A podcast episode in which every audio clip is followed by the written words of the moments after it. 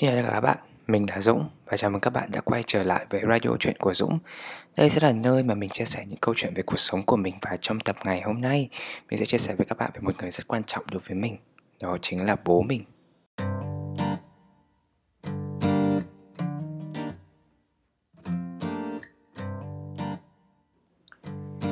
Nhớ rằng là cái hồi mình còn bé thì thầy cô giáo luôn ra một bài tập làm văn rằng là em hãy kể một câu chuyện về người thân trong gia đình của em.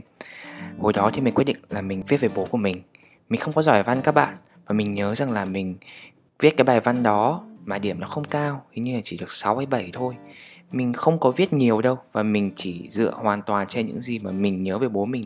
Đó chính là bố mình sáng các cặp đi làm, chiều bố mình cắp cặp đi làm về. Ngày chủ nhật thì bố mình đi làm thêm để kiếm tiền cho gia đình.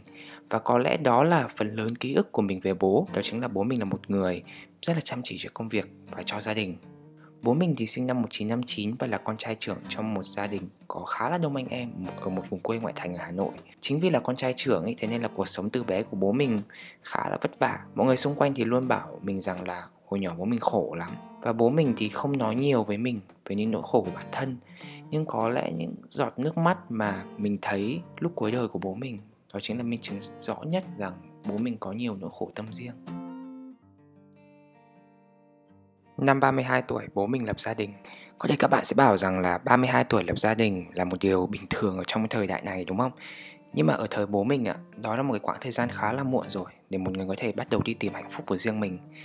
Gia đình hồi xưa thì ai mà chả thích đủ nếp đủ tẻ Và kể cả bây giờ vẫn như vậy Trước mình có một chị gái rồi Nên là cái ngày mà mình chào đời Bố mình vui lắm Ngày mình chào đời bố mình mời tất cả bạn bè xung quanh đi uống một chầu, bởi vì cuối cùng bố mình cũng có con trai, và cuối cùng bố mình cũng có một cái thằng đít nhô mày nối dõi rồi. Sau gia đình mình ấy, thì bố mình luôn là người quyền lực nhất. Bản thân khi nào mà chỉ cần bố mình to tiếng một phát thôi là cả bà mẹ con sẽ bắt đầu ngừng lại vì sợ. Mình sợ bố mình lắm luôn ấy, thế nên là bản thân mình khá là ít chia sẻ với bố mình, bởi vì mình sợ rằng khi mà mình chia sẻ với bố ấy, thì mọi thứ xung quanh nó sẽ không được tự nhiên và thoải mái điều đó dần tạo nên một cái nét tính cách khá là đặc trưng của mình và đến tận bây giờ mình vẫn bị ảnh hưởng. Đó chính là mình khá là ngại chia sẻ những cái ý kiến của riêng mình đến những người xung quanh bởi vì mình có những cái nỗi lo rằng là mình sẽ bị phán xét và mình sẽ không được tôn trọng ý kiến.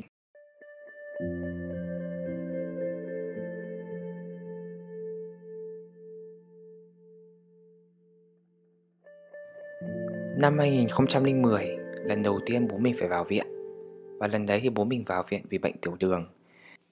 Bố mình chỉ nằm viện khoảng vài ngày thôi thì bố mình lại ra. Nhưng kể từ đó thì mình nhận thấy sức khỏe của bố mình đi xuống một cách rõ rệt. Bố mình dần có những cái thói quen khá là tốt cho sức khỏe, như là đi bộ vào mỗi buổi sáng. Nhưng tất nhiên thì không phải lúc nào cái thói quen đó cũng có thể hoàn thành một cách trọn vẹn. Giờ làm việc trên lý thuyết của bố mình là từ 8 giờ sáng đến 5 giờ chiều. Nhưng hiếm khi nào mà bố mình có thể trở về theo đúng cái lịch trên lý thuyết đó lắm. Một ngày có 7 tuần thì chắc phải đến hơn nửa tuần thì bố mình trở về nhà khi đồng hồ chạy quá nửa đêm. Mình còn nhớ ấy, cuộc gọi của mình dành cho bố nhiều nhất. Đó chính là bố ơi, hôm nay bố có ăn cơm không để mẹ phần? Bố ơi hôm nay về nhà Lúc mấy giờ để còn khóa cửa? Bố mình hiếm khi nào ở nhà lắm các bạn ạ. Đến nỗi mà khi nào mà bố mình ở nhà Mình cảm thấy lạ và cảm thấy đôi chút không thoải mái.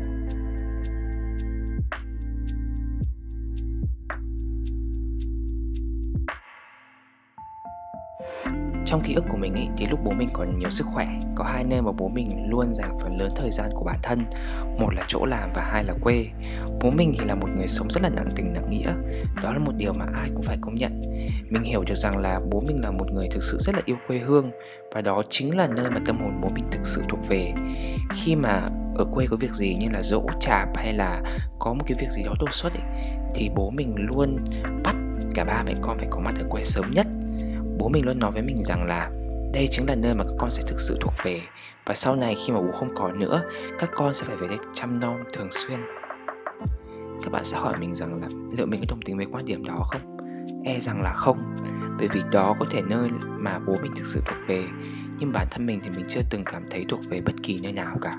Hay chính xác hơn, đó có thể là nơi trở về của bố mình, nhưng đó chưa bao giờ là nơi mà mình muốn trở về.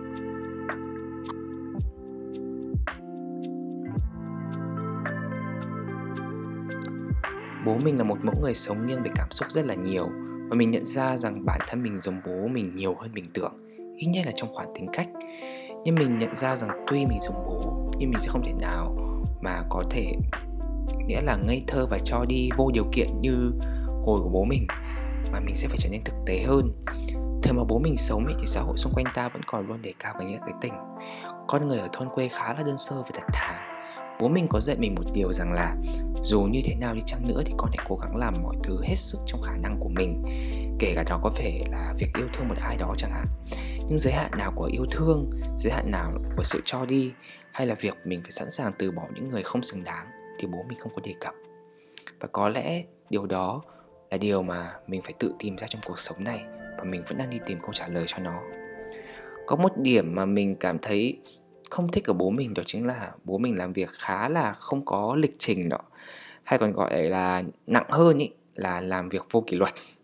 Một trong những câu nói cửa miệng của bố mình đó chính là hãy để mai làm để sau làm.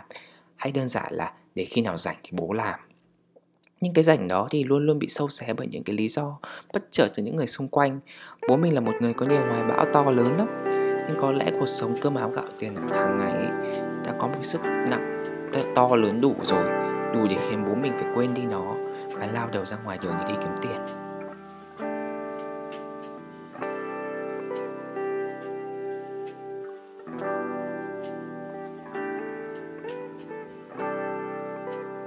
Mình không phải là một người con ngoan và cho đến khi lớn rồi, mình vẫn rất ghét bị gọi là một đứa con ngoan. Nhiều người hay nói đùa với mình rằng là lớn rồi đôi lúc chỉ ước là trẻ con thôi, mà được vô lo vô nghĩ riêng mình thì làm người lớn tuy có mệt mỏi thật sự. Nhưng ít ra chúng ta vẫn có những quyền lợi của riêng mình.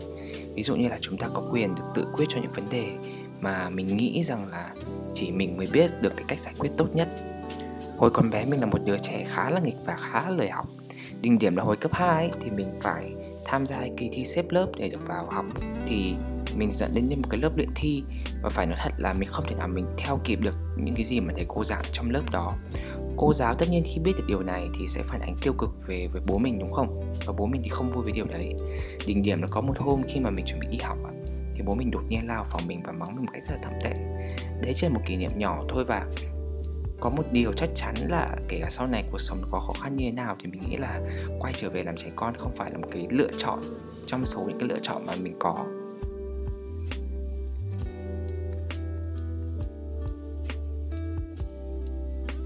Sức khỏe của bố mình dần trở nên tệ hơn theo thời gian và đến năm 2016 thì mọi chuyện chuyển theo cái chiều hướng xấu hơn rất là nhiều.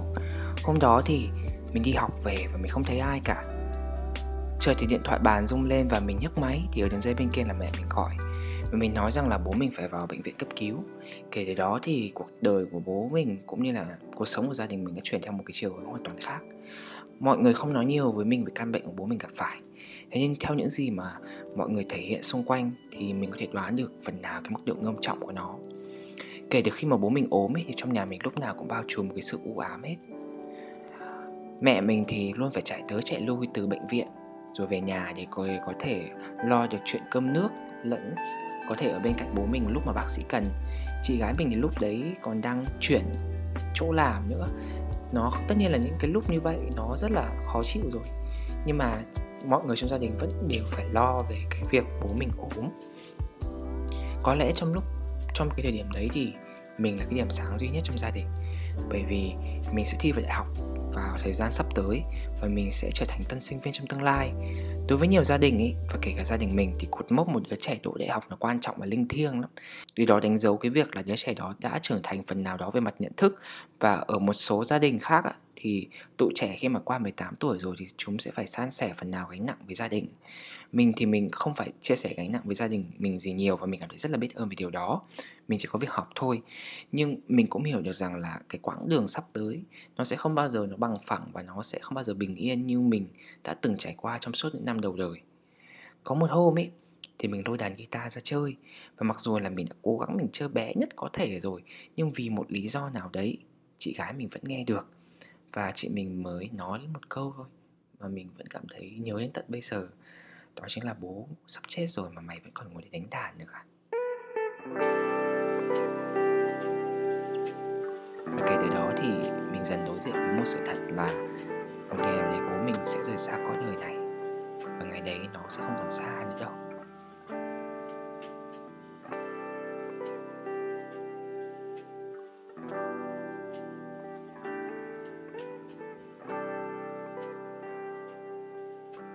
Năm 2018 thì mình thi đại học. Mọi người trong gia đình mình có nhiều nỗi lo và nhiều cái kỳ vọng đặt lên cho mình lắm. Gì thì nếu mà bạn trở đại học ấy, thì đồng nghĩa với việc bạn là một đứa thất học Bạn là một đứa vô văn hóa và đó là điều mà bố mẹ hoặc những người xung quanh Thời điểm đó rất khó để chấp nhận.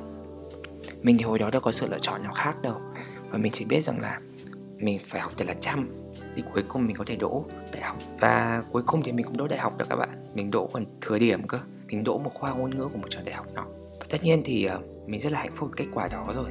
Nhưng có vẻ như bố mình không hài lòng lắm. Vì đối với bố mình ạ à, mình vẫn nên học một cái ngành kỹ thuật nào đó bởi vì mình là con trai. Và học cái ngành kỹ thuật thì, thì nó sẽ mang được cái sự ổn định và vững vàng về lâu về dài. Một nghề còn hơn chín nghề mà bố mình bảo vậy. Nhưng mình chỉ biết cười xòa thôi bởi vì bây giờ mình đỗ đại học rồi. Mình đã chốt hết mọi thứ rồi thì mình có thể làm gì được nữa đúng không? Những ngày cuối tháng 10 năm 2018 thì bố mình qua đời và mẹ mình có nói với mình một câu rằng à một khi nào mà mình sờ lên đầu của một người nào đó mà thấy đầu của họ lạnh toát, nghĩa là họ đã đi thật rồi.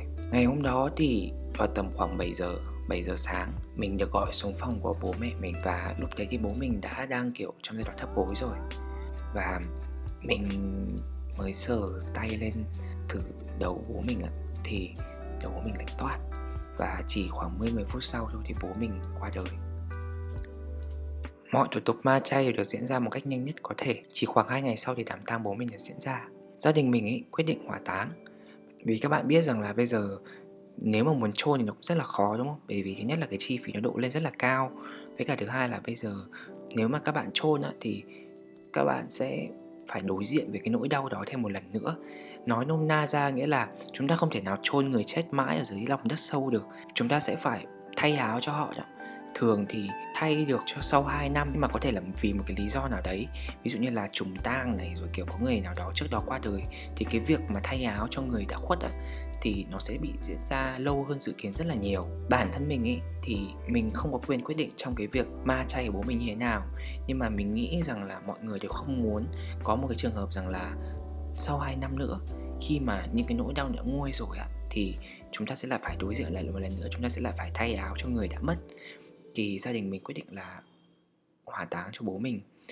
Cái ngày mà bố mình được hỏa táng ở đảo hóa thân hoàn vũ á, khi mà cái bình cho cốt của bố mình được đem ra làm xong á thì mình là cái người nhận cái bình cho cốt đấy đầu tiên. Và các bạn không biết các bạn có thể hiểu cảm giác này không nhưng mà cái người mà các bạn vừa mới nói chuyện các bạn vừa mới tâm sự với họ và vừa mới sống với họ trước mắt vài giây trước thôi nhưng mà sau đấy họ không còn gì nữa cả. Họ chỉ còn những cái nắm cho tàn và họ chỉ có những cái khúc xương thôi thì cảm giác nó khó diễn tả lắm. Ngay lúc đấy mình nhận ra rằng là hóa ra cuộc sống nó là như vậy. Cuộc sống nó là những cái thay đổi không ngừng và những cái sự mất mát nó thể ập đến bất cứ lúc nào mà mình không thể nào mình lường trước được. Sau khi mà bố mình mất ý, thì ba mẹ con mình bước chân vào một cuộc sống hoàn toàn mới. Một cuộc sống mà thiếu vắng bóng hình người đàn ông trụ cột trong nhà mình thì dần dần cố gắng trở nên mạnh mẽ hơn bởi vì sâu thẳm trong lòng mình ấy, mình biết từ nay cuộc sống mình sẽ vĩnh viễn thay đổi. Bởi vì mình đã mất đi một cái người dẫn dắt, một cái người đồng minh và là một cái trụ cột lớn để bảo vệ mình trong cuộc đời rồi. Cảm giác nó nó khá là hụt hẫng đấy các bạn ạ. Đôi lúc mà mình mở lại điện thoại cũ của bố mình để mình sạc pin ạ, mình có đảo qua đảo lại những cái tin nhắn trong phần điện thoại cũng như là những cái bức ảnh lưu trong một album mà và mình luôn luôn tự hỏi rằng là liệu đây có phải là một giấc mơ không? Liệu sáng mai khi mình tỉnh lại thì bố mình có quay trở về không? Và mình biết rằng là điều đó sẽ không bao giờ quay trở lại nữa.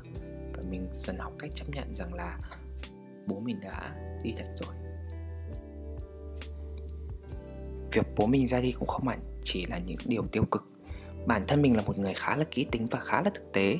Lúc mà bố mình còn sống ấy, thì bố mình là một người đàn ông muốn làm chủ mọi thứ.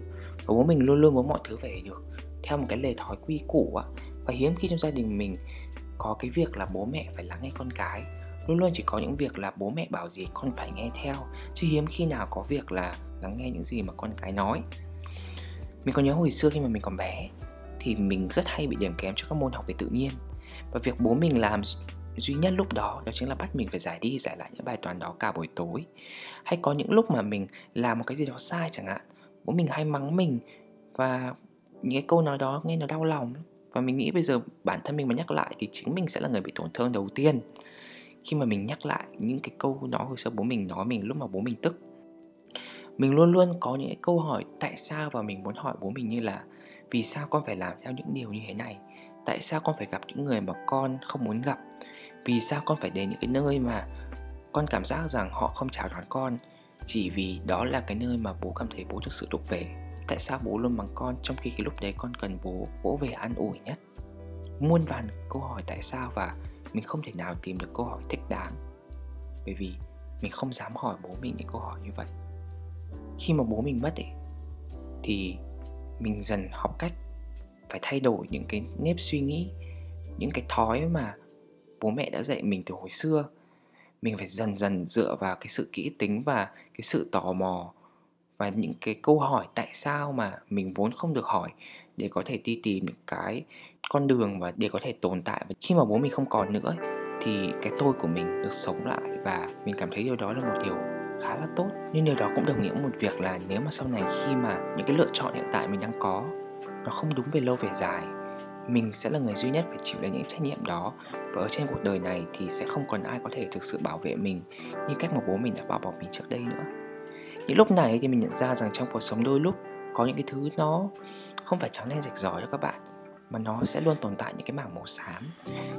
Có những con người vừa có thể khiến bạn cảm thấy tổn thương, và những cái tổn thương đó nó sẽ không thể nào nó khắc phục trong một sớm một chiều. Nhưng đồng thời những con người đó sẽ là những con người khiến bạn cảm thấy hạnh phúc và an toàn nhất. Chúng ta không thể nào rũ bỏ được họ, và đó có thể chính là những người thân xung quanh ta, là cha, là mẹ hoặc là anh chị của chính chúng ta. Những cái bức tường vô hình ngăn cách giữa mình và bố mình luôn tồn tại và nó được xây dựng dần theo thời gian. Mình sợ bố mình lắm và khi mà mình lên cấp 2, giai đoạn cao điểm về cái độ ẩm ương trong tính cách Mình dần tìm được cách để thể giao tiếp với phụ huynh của mình. Không phải là bằng lời nói, nói chuyện nhẹ nhàng Mà bằng cách gằn giọng và to tiếng. Những cách như vậy thì không bao giờ là tốt Đặc biệt là để giao tiếp với bất kỳ ai mình cảm thấy rằng mình phải gằn giọng lên, mình phải to tiếng thì bố mình mới hiểu được rằng lúc đấy tâm lý của mình đang bất mãn như thế nào. Và tất nhiên thì chẳng ai có thể giữ được một cái tâm trạng bình tĩnh trước một cái thằng nhóc mới lớn mà lúc nào cũng muốn gào lên vào mặt người đối diện để thể hiện ý kiến của nó. Và khi mối quan hệ của mình đi vào vòng luẩn quẩn như vậy, mình quyết định đi đến một cái điều mà không ai nên làm, đó chính là giữ im lặng. Hay hơn hết là mình không bao giờ mình chia sẻ quá nhiều với bố của mình nữa vào những ngày đầu của, vào những cái ngày đầu của năm 2018 có một cái sự kiện không may mắn đã xảy đến đối với mình. Đó chính là mình bị lừa mất chiếc xe đạp điện. Đó là một sự kiện không hề vui và bố mình cũng biết điều đó. Nhưng có một cái điều khá là lạ lùng là lúc đấy bố mình, lúc cái thời điểm xảy ra vụ việc ạ, thì bố mình không có hỏi về cái chi tiết về cái vấn đề như vậy. Cho mãi đến vài hai, ba tháng sau ấy, thì bố mình trong một lúc mà ngồi ăn cơm với mình, mới hỏi mình rằng là thế sự kiện đấy nó xảy ra chi tiết như thế nào. Mình thì tất nhiên lúc đấy mình mình đã suy nghĩ rằng mình sẽ im lặng. Thì mình mới chỉ nói với bố mình một câu rằng là, con nghĩ rằng cái sự việc này nó đã qua lâu rồi và bản thân con không muốn nhắc lại và con không muốn nghĩ về những cái người đã làm việc đấy với con nữa. Và bố mình lúc đó cắt lên với mình rằng là, tao không muốn hỏi mày ngay lúc đó bởi vì tao sợ mày buồn. Bây giờ tao chỉ muốn biết thôi mà cũng không được à? Mình không nói gì cả. Và mình đi lên phòng ngay lúc đó. Khoảnh khắc đó thì mình chạy lên phòng một là để tránh mắt bố mình. Mặt thứ hai là mình muốn xử lý cái đống cảm xúc nó đang quay quay cuồng trong đầu của mình. Có đến có lẽ đến cái lúc cuối đời, mà không phải chỉ là lúc cuối đời, bố mình luôn luôn muốn hiểu và muốn quan tâm đến những cái gì mà mình nghĩ. Chỉ là lúc đó những cái tổn thương giữa mình và bố mình đã quá là lớn rồi. Mình đã không còn nghĩ rằng bố mình là một người mà mình có thể chia sẻ nữa. Và điều đó khiến mình cảm thấy khá là áy náy đến tận bây giờ. Kể đến đây thì cái số radio này nó cũng khá là dài rồi. Bạn sẽ hỏi mình là, thế cái điều rốt cục mà mình muốn chia sẻ ở đây là gì? Mình nghĩ mình chỉ muốn nói lên câu chuyện của mình thôi và mình không biết rằng các bạn có thể nhìn thấy được bản thân mình ở đâu đó trong câu chuyện mà mình muốn, mình đã kể ngày hôm nay hay không. Khi mà mình có cơ hội được nói chuyện với nhiều người từ nhiều nền văn hóa, mình có thể đưa ra được phần nào những cái so sánh tương đối với sự phát triển tâm lý của những người trẻ trên thế giới. Nói cái này hơi đau to búa lớn tí, thế nên là mong các bạn đừng có để ý nhiều nhé. Bởi vì mình không biết dùng cái từ nào để diễn tả một cách chính xác hơn.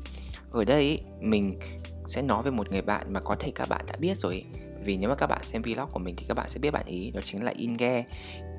Cái bạn mà đi du lịch Đà, Đà Lạt cùng với mình đó thì Inge là người Hà Lan. Inge kém mình một tuổi và bạn ý đã tự tiết kiệm tiền để có thể du lịch từ Hà Lan đến Việt Nam. Và sau đấy thì mình có cơ hội được đi du lịch cùng Inge. Khi mà mình ở cạnh Inge trong vòng 3 ngày thì mình để ý rằng Inge là một người có cái tư duy rất là mở rất là open minded. Và mình nghĩ đó có thể là điểm chung của những người đến từ phương Tây. Thì mình có chia sẻ Inge. Thì trong 3 ngày ở với Inge ấy, thì mình có chia sẻ với bạn ý những cái nỗi bất an trong lòng và những cái giấc mơ mà mình có. Inge đều lắng nghe và mình không biết rằng Inge có hoàn toàn ủng hộ với những cái điều mà mình chia sẻ hay không.